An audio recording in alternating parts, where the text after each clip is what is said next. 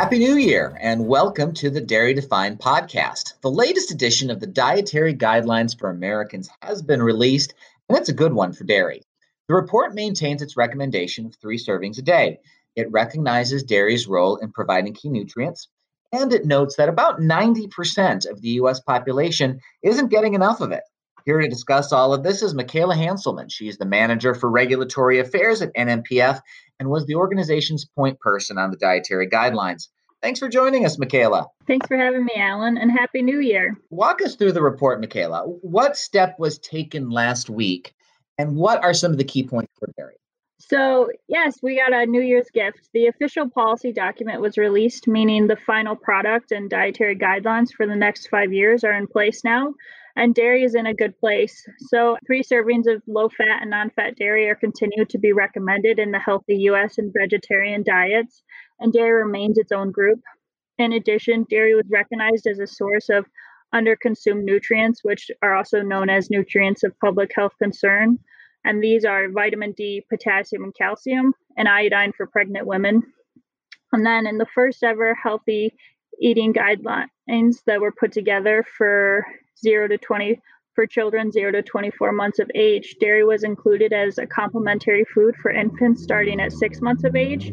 And for um, toddlers 12 to 24 months, 1.5 to 2 servings of dairy were recommended. Um, dairy was also seen as a nutrient dense core element in healthy eating dietary patterns. So, why does all this matter? Well, first and foremost, the dietary guidelines look at the latest nutrition science and they put together these guidelines for Americans to kind of have some nutrition guidance um, to know what they should be eating to be healthy. But the guidelines also influence and determine what can be offered in federal nutrition programs, including, for example, the school lunch program and what milks can be served, making these super important because those programs are feeding millions of kids every day. Are there any areas where you wish the guidelines could have done more? The biggest area I think the guidelines could have done more, and this is something National Milk has been working on, is the recognition of the newer science on full fat dairy. In even the last iteration of the guidelines, there was science out that was starting to show that full fat dairy has neutral or beneficial effects on the health of people.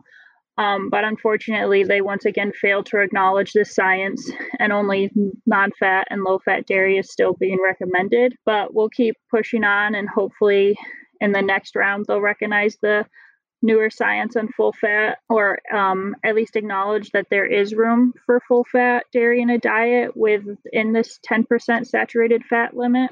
Let's talk a little bit about some of these limits because, of course, our interest is specifically with dairy, but but the dietary guidelines work as a whole. Um, and if you're looking at the entire guidelines, one of the big headlines that came out of this was the government pulling back from the advisory committee's recommendation on a reduced uh, number of, of calories allowable in, in added sugars.